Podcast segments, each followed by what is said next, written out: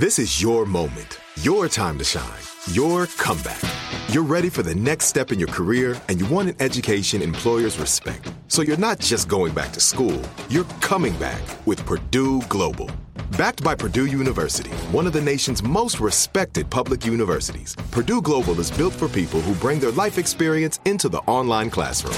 Purdue Global, Purdue's online university for working adults. Start your comeback today at purdueglobal.edu. Zyn nicotine pouches deliver nicotine satisfaction anywhere, anytime, which means Zyn pairs well with you, your personality, your schedule, and your spontaneity. Zyn fits easily into your bag, pocket, and into your life because it's smoke free, hands free, and hassle free. So the only person who will know you have a Zyn pouch in is you. Visit Zyn.com or head to your local convenience store today to find your Zyn. Warning this product contains nicotine. Nicotine is an addictive chemical. What's up? This your boy Lil Duval, and check out my podcast, Conversations with Unc, on the Black Effect Podcast Network. Each and every Tuesday, Conversations with Unc podcast feature casuals and in-depth talk about ebbs and flows of life and the pursuit of happiness. Unlike my work on stage, I tap into a more serious and sensitive side to give life advice and simply offer words of encouragement, yet remind folks to never forget to laugh. Every Tuesday, listen to Conversations with Unc, hosted by Lil Duval on the Black Effect Podcast Network, iHeartRadio app, or wherever you get your podcasts. Presented by AT&T. Connecting changes everything.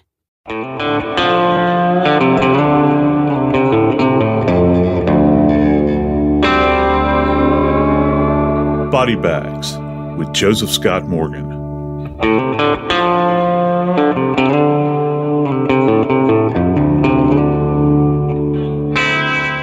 Death is a great equalizer, and when you're faced with the possibility of it, it, it compels us to reflect. I think you see that a lot with people that are faced, unfortunately, with terminal illnesses. But what if you don't have a terminal illness, but yet you have a suspicion that you might die? And I don't mean of old age, that somebody in your world has it in for you, somebody that you love, that you trust, that you've created a family with, has their sights on possibly killing you. Today, we're going to talk about a woman who, over a period of years and through court proceedings, bore testimony from the grave against her husband. Today, we're going to talk about the poisoning homicide of Julie Jensen. I'm Joseph Scott Morgan, and this is Body Bags.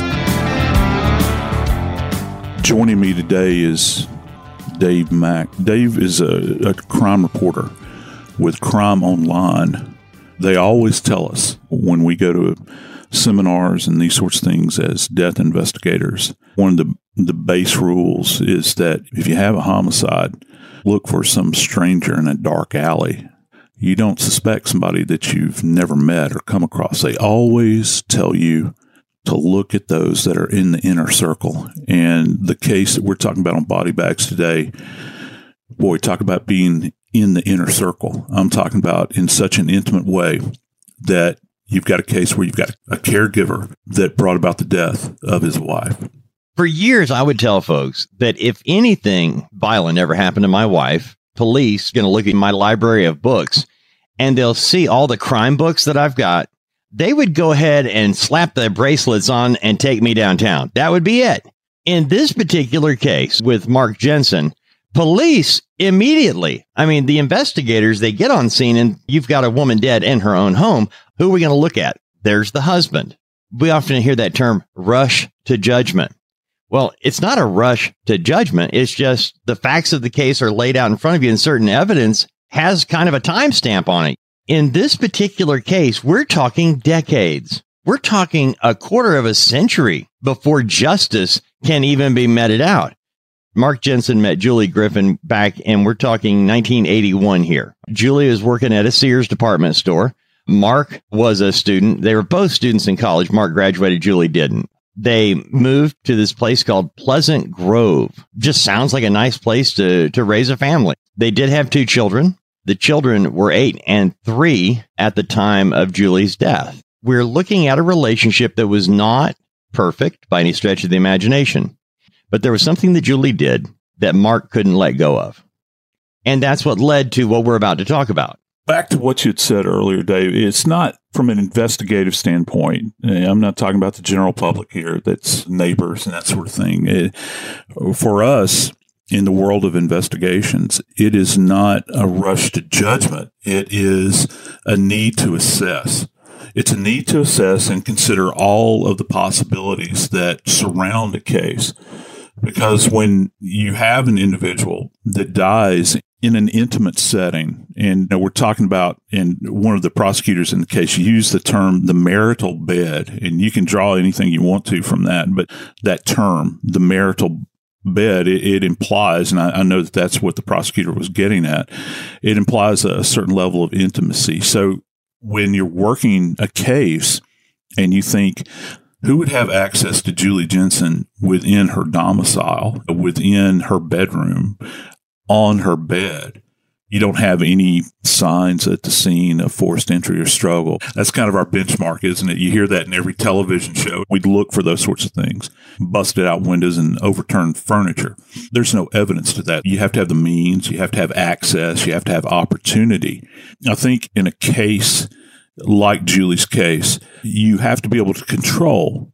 You have to be able to control the situation. And that goes to this other point that you made about the relationship that they had. This marriage was marked by infidelity. Julie transgressed several years before and the husband just he could not get past that and of course he wound up being unfaithful as well and so you look at that and you think about motivation who would want to do this and how much sometimes the scars the assessment that you're doing from a forensic standpoint the trauma is not necessarily all external that you're looking at because people think you know when you have a case where somebody is very rageful in the case of bludgeoning, for instance. They're going to just beat somebody to a, a, bloody pulp with either their hands or they're going to uh, beat them with some heavy object, or perhaps they're going to get a knife. Intimate cases that we've covered, certainly on body bags. Where you think about somebody that's cut and stabbed multiple times. We talk about things like overkill. That doesn't exist in this case, but I would submit, I think, for the listeners to consider this the way in which Julie died and met her end is as equally horrific. And it's hard to kind of express that to people that are not exposed to poisons because that's what we're going to talk about and other associated factors. It's really hard to take the measure of it when you begin to think what a languishing death this was that Mark subjected her to here's what we're really looking at. We both alluded to it. I'm going to throw it out there. Julie Jensen had a two day affair. Two days. That was it. And it was with a person that she had a very low opinion of later on. Just she said not very many kind things about him. She really regretted it. It was just a two day lapse of judgment that she apologized for, tried to make right. And it just, Mark Jensen wouldn't let it go for the next several years he started plotting and planning what he was going to do to get rid of her. Jensen, and when we think about getting on the internet and looking for things, we know how police use that to find out what we've been looking for, what we've been reading, what are our habits. And I don't think of that when I think of the late 90s, the mid and late, I don't at all. I'm so glad you mentioned that because that was striking to me. You know, that happened in these searches that you're referring to. This is back in 1998.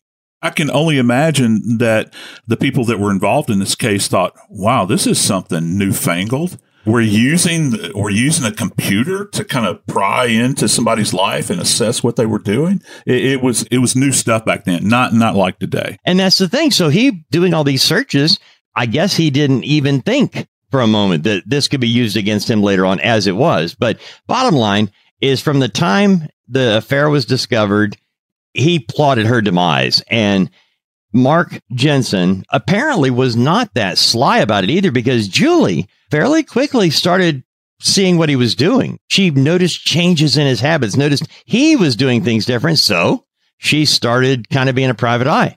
She started investigating him. She started watching what he was doing. And it got to the point where Mark's telling people that Julie's depressed and is mentally not there she's telling her best friends, neighbors, that uh, she is not suicidal to the point where she writes a letter and it is to her neighbor if anything happens to me.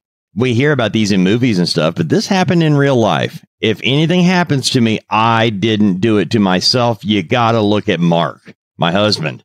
When police were investigating, they're trying to figure out A, how she died, and two, what led up to it. In the fall, she died December 3rd, 1998. But in the fall, in September, he, Mark Jensen, gets drunk at a, uh, a business conference. He was in financial business and he gets drunk with this guy, Ed Klug. They start talking about their bad marriages and Jensen goes further and talks about ways to kill his wife that he has found online that can't be discovered, that he could poison her. He was very specific. Now, they were both drunk, but Ed Klug was like, dude, divorce is an option. And he, Jensen wouldn't let go. He's not just thinking, he's studying and he decides ethylene glycol antifreeze. It, and this is before antifreeze was changed. It used to be kind of a sweet liquid that looked drinkable. And so that was the method that Mark Jensen chose. What would that do to somebody if they were given antifreeze over a period of time? Well, this is a, kind of a slow roll, if you will, relative to what was going on in their relationship. And you're right, it, it did have a, a, sweetness to it back then. And and here's the thing: they used to put out uh, there were these warnings with antifreeze, particularly when people would do their own maintenance at home. You know, the days of the, the so-called shade tree mechanic run down and have somebody flush your radiator for you and then put in new antifreeze and and you do oil changes and all that sort of thing. And one of the things that would happen many times is that people would discard antifreeze or leave it lying about. Well, it does have a sweetness and probably those animals uh, within a neighborhood that we're most attracted to would be dogs. You know, they're driven by their noses, and they they come up to this, and boy, they put their tongue to it, and it's it's got a real uh, sweetness to it. They lap it up and take on a big dose of it at one time. I mean, you know, it's like eating cake to them. Probably, it's it's just very satisfying. And then the next thing you know, you've got a dog. If you're observing the dog, the dog uh, appears if the people can imagine this to be inebriated. You know, they're they're kind of disoriented, they're stumbling, you know, their gait is unsteady, these sorts of things, and it really impacts them very acute sense when the dogs would take on this much. But here's the thing, the dogs would eventually die. And many people, I think for a long time were thinking, you know, how in the world did my dog die? Was it some kind of disease that they succumbed to? No, it was actually poisoning. And there are a number of cases out there where people have used or had used antifreeze in the past to poison local animals that were walking through. If you can imagine people that want dogs in their yard, for instance, or people that uh, were angry at their neighbor they would put out a bowl of antifreeze mixed with water or juice or something like that, and they would give it to the dog, and the dog would die. they would succumb to it. But in Julie Jensen's case, you've got Mark who is slowly poisoning her over a period of time, where he's giving her bits of antifreeze that he's introducing actually into glasses of orange juice. So it would have been Uh, essentially undetectable to the palate that sweetness that's associated with orange juice and you're taking this on and it will over a period of time the ethylene glycol which you know is the primary ingredient in antifreeze would begin to build up. It attacks multiple areas within your system it's devastating to the kidneys in particular and the liver.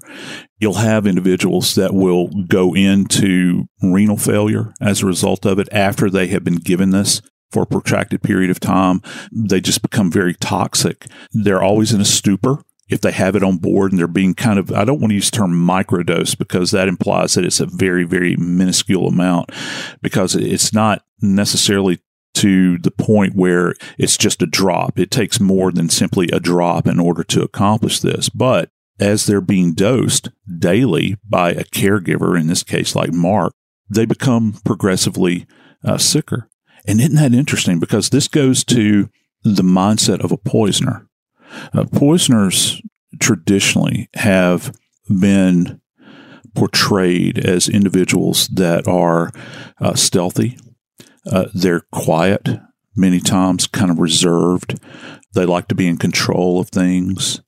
And that goes to the heart of being able to have access, right? How could you consistently have access to somebody that you wanted to poison them? Now, yeah, I mean, you could give somebody a big do- dose of some type of horrible substance like arsenic, perhaps, and they would keel over. But if you if you didn't want somebody to suspect that it was you, and you have access to them daily, you're giving them this while pretending to care for them because as she's getting this substance, she's getting sicker and sicker and sicker. And that actually opens up the door for him to become a sympathetic person. He's a good husband. He's standing there, you know, he's next to her bedside, he's taking care of her. She's feeling bad. And all the while, he's giving her antifreeze.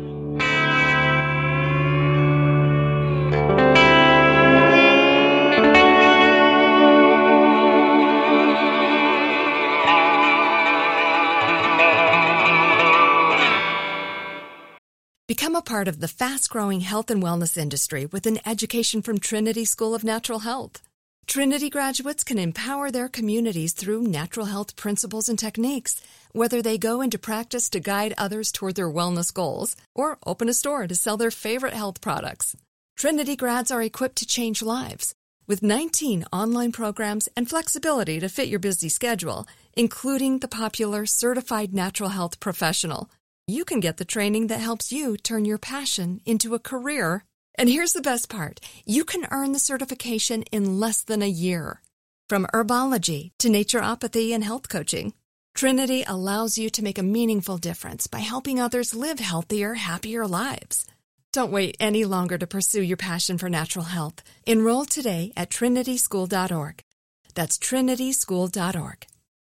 It took 11 years to get to this sale. The Knix anniversary sale is on now at knix.com. Celebrate the intimate apparel company that has reinvented products for real life with one of Knix's biggest sales of the year. Get 30% off all leak-proof apparel from the number one leak-proof brand in North America, including period underwear, swimwear, activewear, and more. Millions of people have made the switch to Knix leak-proof underwear, and there's never been a better time for you to try. Save 30% on super comfortable, machine washable, and great looking underwear that's perfect for periods and light bladder leaks. Choose from a variety of colors, styles, and sizes, from extra small to 4XL. You can even match your leak proof underwear with an incredibly supportive and comfortable Knix wireless bra. Don't miss this chance to stock up on your Knix favorites or try something new. It only happens once a year at Knix.com. That's KNIX.com for the Knix anniversary sale. Hurry, the sale ends on Monday, May 13th. Go to Knix.com. That's KNIX.com. From BBC Radio 4. Britain's biggest paranormal podcast is going on a road trip. I thought in that moment, oh my God, we've summoned something from this board. This is Uncanny USA. He says, Somebody's in the house, and I screamed. Listen to Uncanny USA wherever you get your BBC podcasts, if you dare.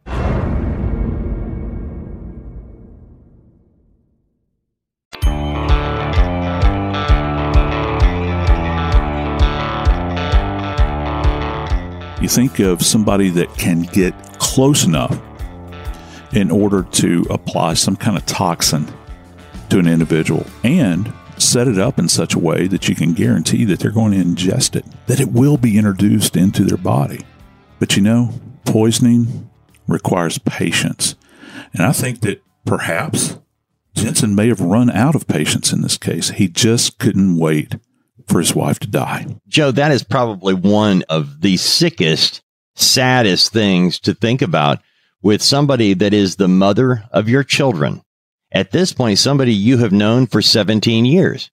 You've built a life together and you have come to this point in December of 1998 because of a two day affair that took place seven years before. You've plotted, you've planned, you've researched to find out the best, as you mentioned, stealthy way of killing your spouse and getting away with it. The problem is What Mark Jensen didn't realize is he wasn't the smartest person in the room.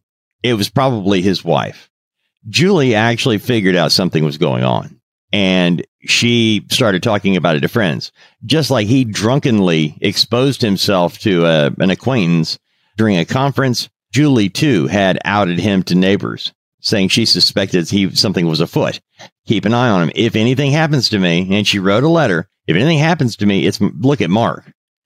And when you look at she died after the antifreeze, Mark got tired of waiting, so he adds Ambien.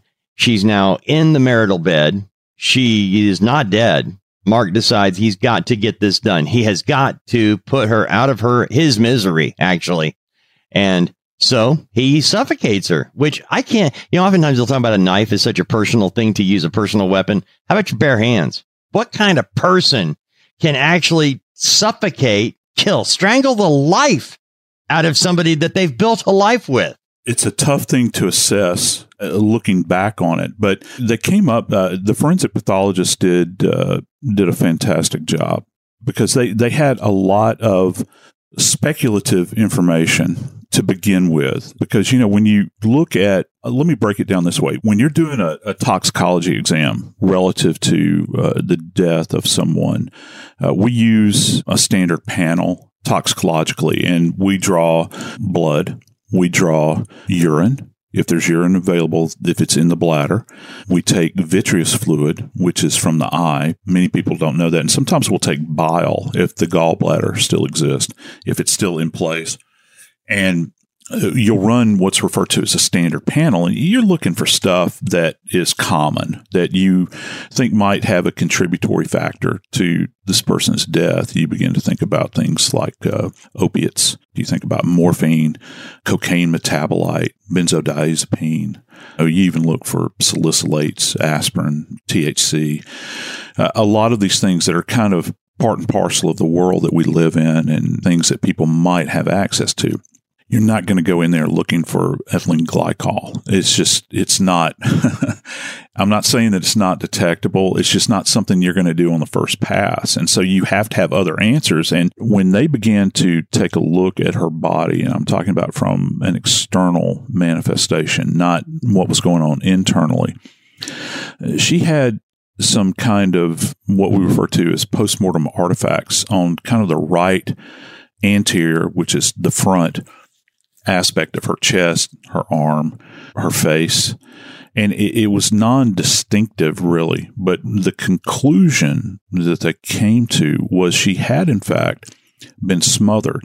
And it's often been stated that smothering is one of the most difficult traumatically related causes of death to kind of determine.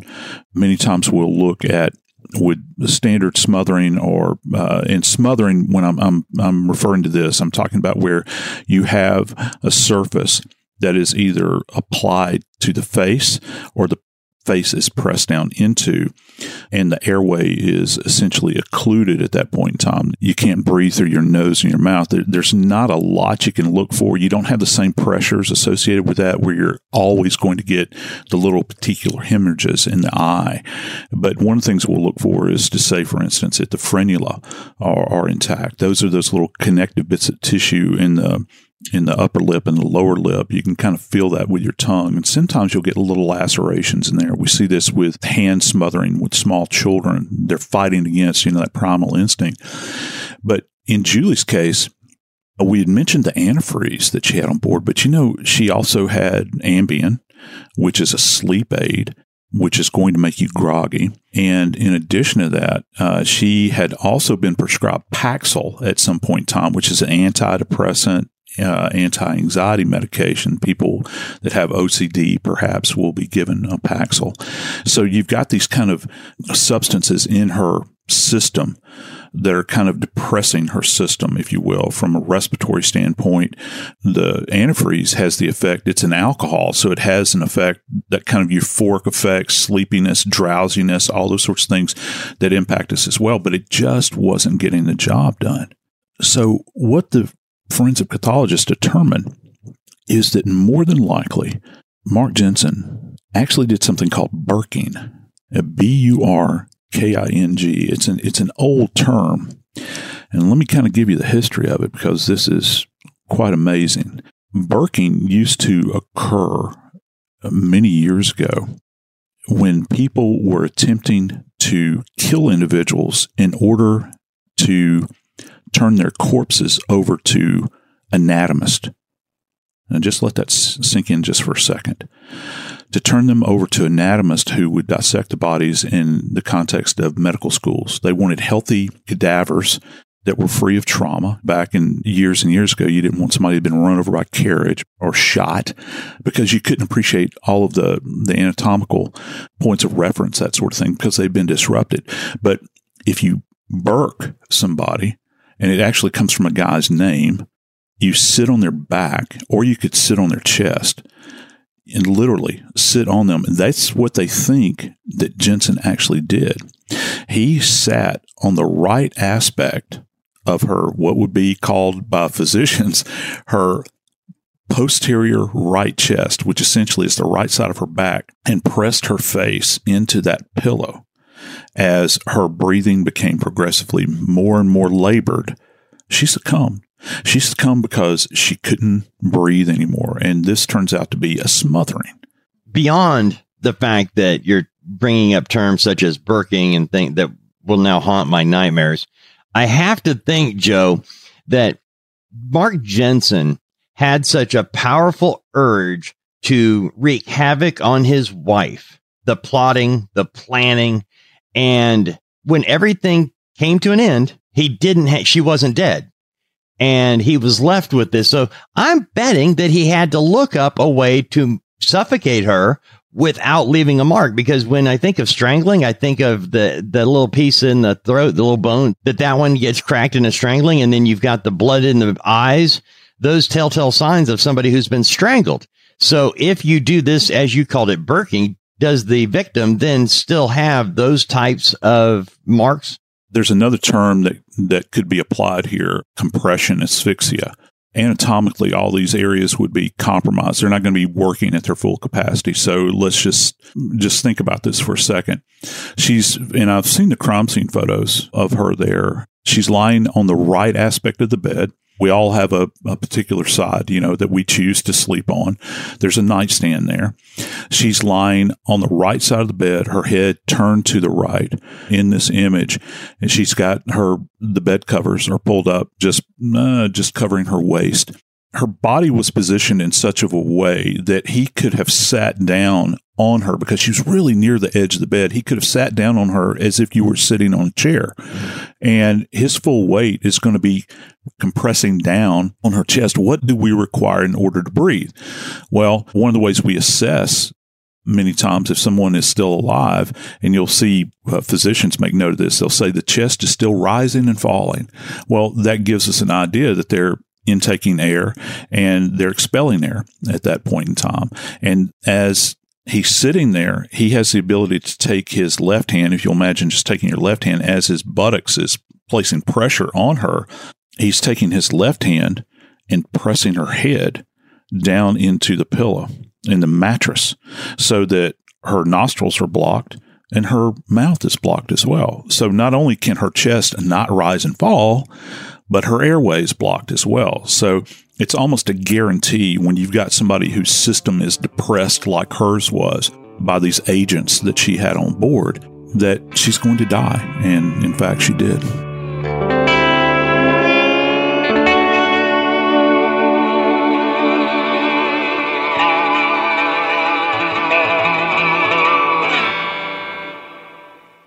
Become a part of the fast growing health and wellness industry with an education from Trinity School of Natural Health. Trinity graduates can empower their communities through natural health principles and techniques, whether they go into practice to guide others toward their wellness goals or open a store to sell their favorite health products. Trinity grads are equipped to change lives. With 19 online programs and flexibility to fit your busy schedule, including the popular Certified Natural Health Professional you can get the training that helps you turn your passion into a career. And here's the best part you can earn the certification in less than a year. From herbology to naturopathy and health coaching, Trinity allows you to make a meaningful difference by helping others live healthier, happier lives. Don't wait any longer to pursue your passion for natural health. Enroll today at trinityschool.org. That's trinityschool.org. It took 11 years to get to this sale. The Knix anniversary sale is on now at knix.com. Celebrate the intimate apparel company that has reinvented products for real life with one of Knix's biggest sales of the year. Get 30% off all leak-proof apparel from the number one leak-proof brand in North America, including period underwear, swimwear, activewear, and more. Millions of people have made the switch to Knix leak-proof underwear, and there's never been a better time for you to try. Save 30% on super comfortable, machine washable, and great looking underwear that's perfect for periods and light bladder leaks. Choose from a variety of colors, styles, and sizes, from extra small to 4XL. You can even match your leak proof underwear with an incredibly supportive and comfortable Knix wireless bra. Don't miss this chance to stock up on your Knix favorites or try something new. It only happens once a year at Knix.com. That's KNIX.com for the Knix anniversary sale. Hurry, the sale ends on Monday, May 13th. Go to Knix.com. That's KNIX.com. I'm Katya Adler, host of The Global Story. Over the last 25 years, I've covered conflicts in the Middle East, political and economic crises in Europe, drug cartels in Mexico. Now I'm covering the stories behind the news all over the world in conversation with those who break it. Join me Monday to Friday to find out what's happening, why, and what it all means. Follow the global story from the BBC wherever you listen to podcasts.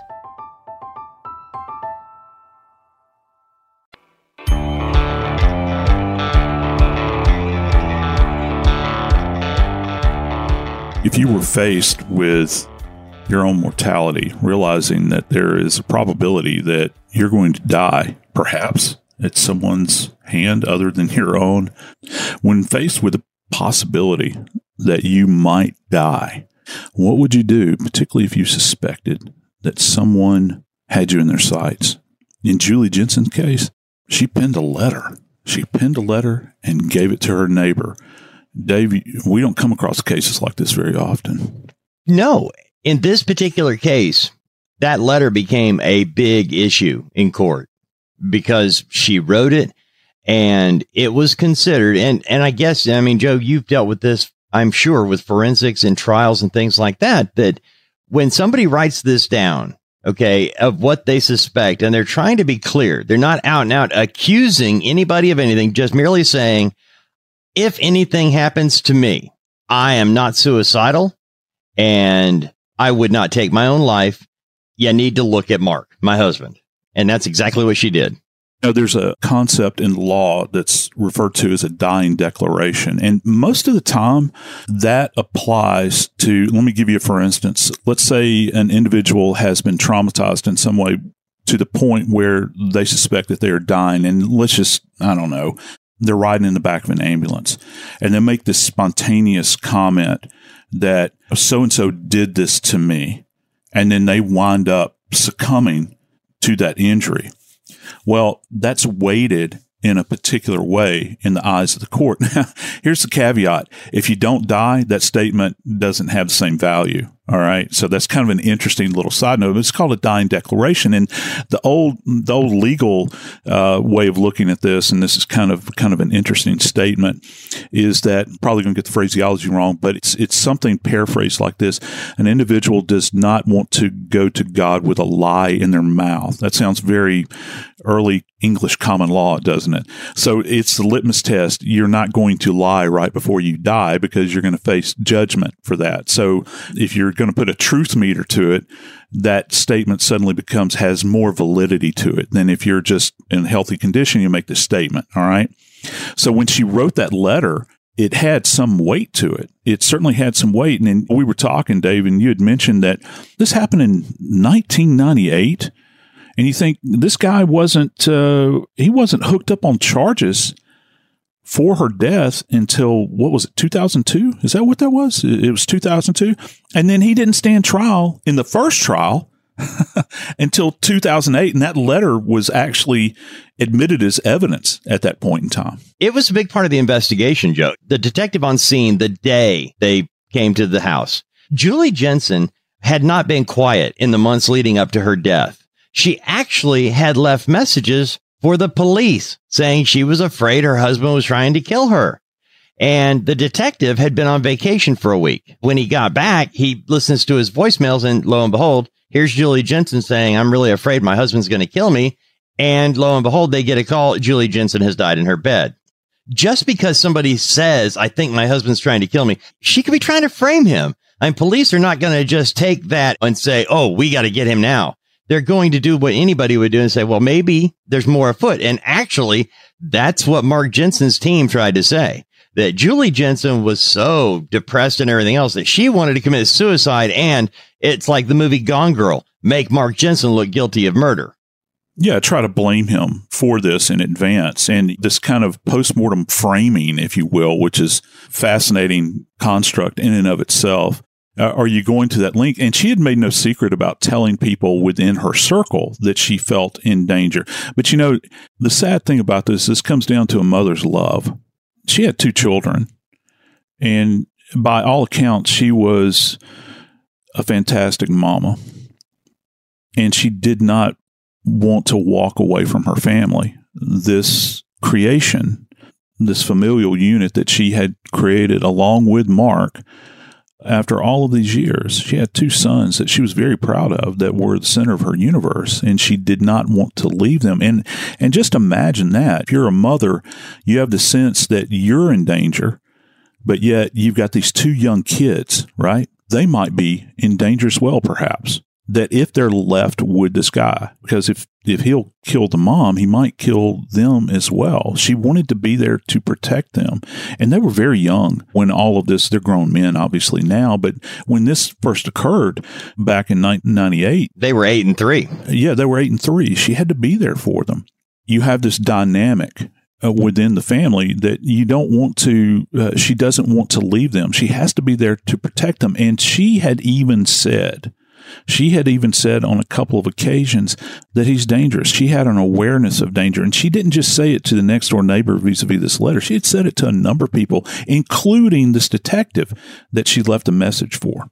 And that's the part that, again, you and I have talked about a couple of times from the very beginning because she had spoken out to her inner circle of friends. She had reached out to police that they were looking at Mark, but you can't just arrest somebody because somebody said they might do something. And that's why they built a case. It actually took a couple of months before they ever actually sat down with Mark Jensen and interviewed him. Uh, that was like March the following year. And in that interview, which you can see online, they're pushing and trying to get him to admit because the detective is like, dude, really? How did it happen? How did she die? And Mark Jensen stayed to his story. Hey, man, she was, she had been sick. She was sick that morning and she just died. It was only after they found out that he had been having an affair with Kelly Labonte. And by the way, that affair began in September of 1998. Julie dies December 3rd. Additional little sidebar. Kelly Labonte entered into a sexual relationship with Mark Jensen two weeks after she was married. She was a newlywed when she began having a sexual relationship with Mark Jensen, whose wife turns up dead three months later, and then he eventually marries Kelly Labonte. So there was a lot going on in this story and the interpersonal relationships that had police swirling, trying to put together everything in an order they could take to trial. And as you mentioned, they did had to do two trials. The first one, uh, it was in 2008 and that letter from the grave, it became a focal point of that first trial. It did. And uh, I think that in the second trial, they were not able to utilize that letter, but when you have this physical evidence, bringing this back around to the physical evidence, you have the evidence that uh, there was actually antifreeze in her stomach when she was autopsied. And the toxicologist made a fantastic point from the stand, even. He said that is not a substance that you would expect to find in someone's system let alone, you know, immediately in their stomach. And that implies that they had been dosed in the short term the toxicologist went on to describe that she had been being dosed for a while. So this was kind of an ongoing progression that was portrayed in court. And they were able to put together this timeline. You combine that with the idea that she had, in fact, been smothered. It turns out that they didn't need the letter, but I think the letter revealed a lot. I'm Joseph Scott Morgan, and this is body bags.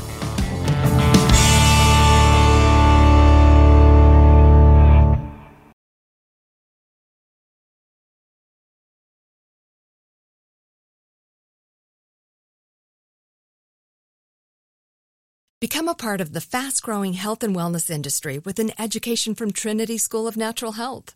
Trinity graduates can empower their communities through natural health principles and techniques, whether they go into practice to guide others toward their wellness goals or open a store to sell their favorite health products.